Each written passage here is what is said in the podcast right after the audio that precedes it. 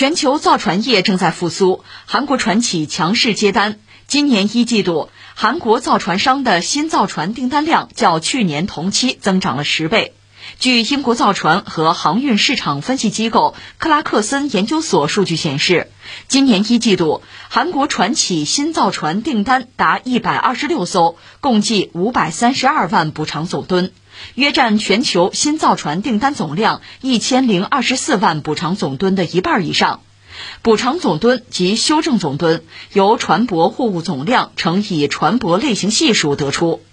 近年来，中韩两国造船业间的竞争越来越激烈。去年上半年，全球造船业整体疲软，中国企业接单量逆势增长，超过韩国船企。但去年下半年来，韩国船企在新造船市场中占据压倒性优势，并逐步缩小了与中国船企的差距。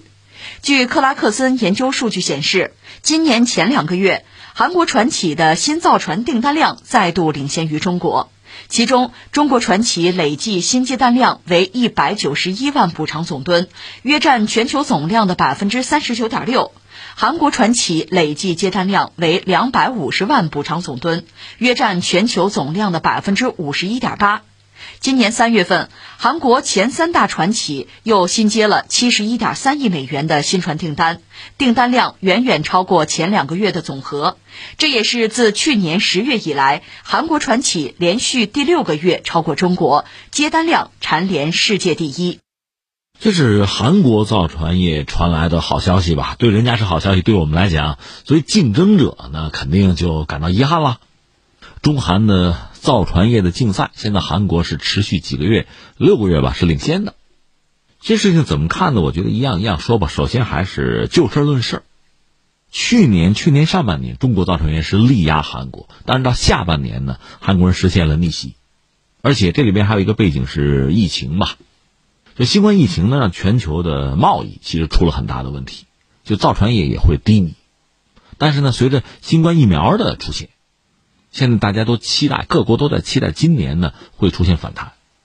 拜登是琢磨着美国能不能今年增长率 百分之六 点几啊。至于中国方面，一般认为 百分之八 是没有问题的。当然我们自己相对比较低调啊 ,百分之六 以上就可以啊。这是我们的算法。但是总而言之，呃今年全球经济可能会有恢复，那么对这个航运，对造船业当然是一个刺激。至于说韩国现在在造船这个领域吧，拿了大量的单，成绩斐然吧，这个有人分析过，可能是三个因素起作用。一个因素是什么呢？是钢铁，钢，确切的说呢是钢材的价格。中国虽然是一个产钢的大国吧，有人不是开玩笑吗？全世界钢产量最高的中国，呃，排到第二位的应该是河北啊，第三是唐山，这是多年前的一个笑话。我们当然是考虑环境问题啊，啊减排的问题啊，我们也在限产压产能啊。但总的来说，中国在钢铁制造这个领域，就钢产量我们是没有问题的。但是我们知道，船用的是特殊的钢板，它有一个价钱价位的问题。韩国方面因为有这个长期协议之类的因素的影响吧，它国内的船用钢材的价格基本上维持不变，而中国方面船用钢板的这个价格呢，从去年以来吧是大幅飙升了，那你船成本就高了嘛，这是一个因素。当然话要说回来，韩国方面长期协议嘛，导致这个船用钢材价格没有涨。那么作为钢铁企业来讲，可能就要把这块亏吃掉，这是一个。再有一个就是所谓双燃料动力船吧，就是环保船舶技术，韩国这方面技术比较先进。再就是韩国政府本身大力度的有政策支持，这是提升了韩国造船业的竞争力。这样几个因素最终促成了韩国在这段时间吧，就造船业的表现相当抢眼。按照韩国商业网他们自己的统计吧，今年一季度韩国造船商的新造船的订单数比去年同期是涨了十倍。英国方面，他那个克拉克森研究所他们的数据显示呢，一季度韩国方面这个船企新造船的订单吧一百二十六艘，总计是五百三十二万补偿总吨，这占到全球新造船订单总数是一千零二十四万补偿订吨吧，占总数的一半以上。而去年这个时间正是中国的船企风生水起的时候，所以现在觉得韩国一下子后来居上了。这是我们就事论事把这事说清楚了，然后我们再往下挖一挖，纵深一点哈。一个就是全球造船业这个格局的形成吧，这是一个随着时间的前行，不断的演进的过程吧，其实全球范围内啊，我们木船就不说，其实你知道的木船时代，包括西方那个风帆那个时代，美国反而是领先的。但是进入这个钢铁蒸汽机时代，就全球造船业的份额，美国人还真没占过什么便宜。那是哪儿呢？是欧洲。就是在钢铁蒸汽机这个时代吧，工业革命之后吧，全球造船产业最早的霸主是在欧洲。其实那强国很多了，包括意大利啊，你看法国、德国就不用说了，英国。但是到了二十世纪五十年代，就二战结束以后，日本开始崛起。日本二战是战败国啊，等到战争结束之后，它当然是跟着美国跑了，但是在军事上也不用花太多的力气了，主要就是想挣钱啊，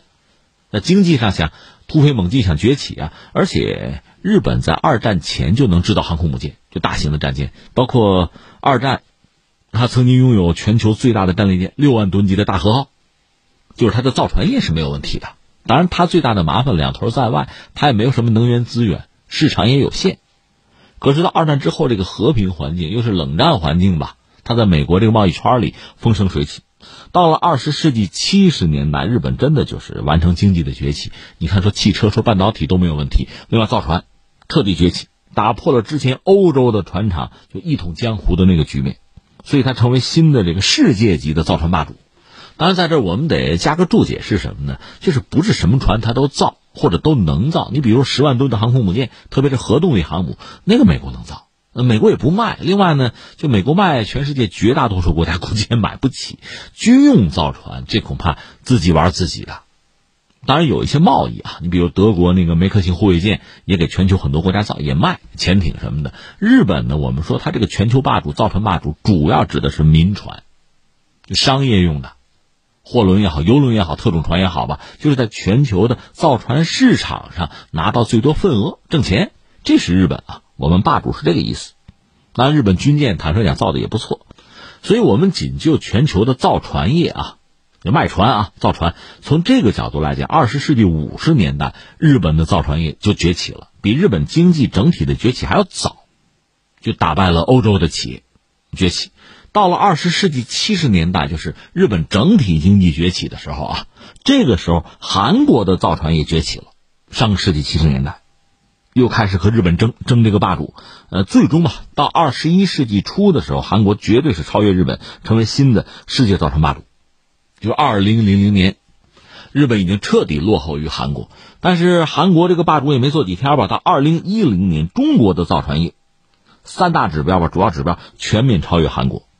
成为世界第一。从那时候开始到现在吧，韩国和中国吧有点像谁啊？就像空客波音一样。你看全球航空业界就大型的这个客机的生产，不就是波音和空客在争吧？几十年这么搞下来，中国和韩国在造船业上有点那个意思，就两强争霸。呃，第三呢是日本，日本这个位置也比较稳，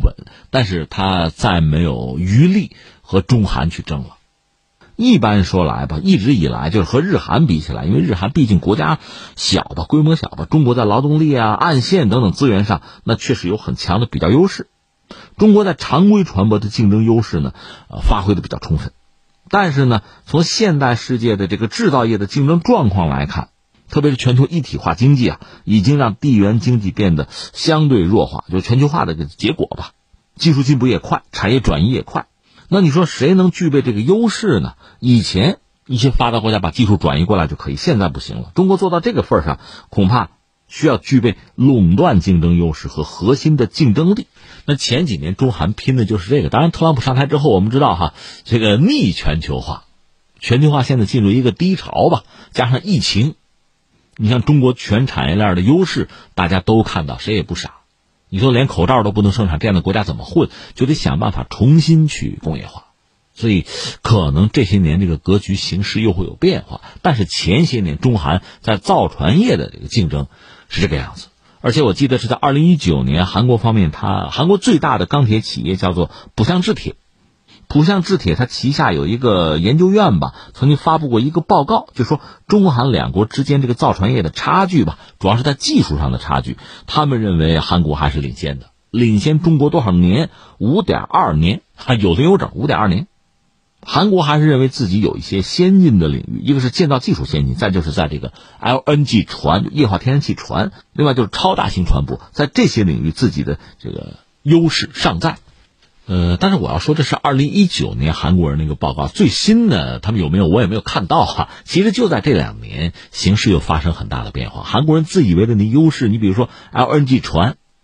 这个技术我们也掌握了，这船我们可以造大船啊，就是一个液化天然气船啊。所以等于现在是和韩国人在竞逐，在分享相关领域的订单。另外，你比如双燃料船，我们也没有问题啊，这全球最大的是我们造的了。所以就在这两年，在韩国人自认为技术比较领先的那些领域，我们确实又实现了重大的突破。呃，另外呢，还有一点值得一说，也是在二零一九年吧，中国两大造船集团中船集团和中船重工合并了，形成了一个真正的巨无霸。所以有人当时就说嘛，中韩造船业展开了全面的决定性的竞争。所以我们看到这两年中韩在造船业吧，基本上是一个并驾齐驱吧，就有时候你领先我，有时候我领先你，没有彻底拉开距离。就像去年我们看去年底的成绩单，中国是超越韩国的。那现在我们看到这时间还没有过半啊，上半年没有结束，韩国造船业确实又拿到了大单，成绩相当喜人吧。所以双方这个竞争的格局、呃、依然是焦灼状态。那最后我想说几点什么呢？第一个就涉及到中国造船业目前有什么短板缺陷没有啊。一般说来，中国造船业一直以来的核心问题还是所谓结构性缺失，当然现在通过这种巨无霸合并哈、啊、来解决这个问题。另外，高附加值的高端船型、船舶配套产业相对落后，这样导致国际竞争力还有不足，盈利能力也比较弱。看看南北船合并，因为二零一九年刚合并吧，能不能梳理一下内部资源，集中力量来提升自己在这短板方面啊突破的能力，这是我们啊。另外，第二我想说是什么呢？就是单看这个订单数和吨位吧，其实也就有点像 G D P， 它不能够说明所有问题。其实你看，我们争夺订单只是争夺了一种可能性，是什么呢？是盈利的可能性。如果你拿到了单，赔本赚吆喝，你不盈利，你只是没收了对方盈利的可能，但是你自己也没有拿到真金白银，这个不是最理想的结果。最终还是要通过练内功，呃，增长自己的功力和段位吧，让自己能够拿订单，而且通过订单能够挣到钱。有了钱，就等于有了研发的机会，有了投入的可能，就能够进入良性循环，这个很重要。另外，其实中韩在造船业上做比较吧，可比可不比。我的意思是什么呢？当年你比如说日本，日本干掉所有欧洲的企业，成为全球霸主，这个欧洲那些国家的体量和日本差不多，比如英国和日本差不太多，甚至英国从版图上还稍小一点点啊。那么韩国和日本呢也差不多，中国体量确实很大，而韩国现在造船业如果能够和中国就持平啊，就是半斤八两，甚至有所超越吧，确实值得钦佩，人家干得不错。但另一方面，他这个造船业，我们所谓的竞争呢，只是就某些船型在全球呢就是拿订单抢市场，它并不代表自己国家的造船业本身的能力。我们可以拿美国举一个例子，美国能够造最先进的核潜艇啊，大型的航空母舰啊，这个韩国是比不了的。但是在这个造船业的订单啊、市场份额这个排名上，你是看不到美国的。同样道理，中国可以造核潜艇，可以造六万吨级以上的航空母舰，韩国是不具备这个能力的，这个在排名上你也是看不到的。所以这个排名并不能够等同于我们对一个国家的造船能力的一个判断，两码事儿。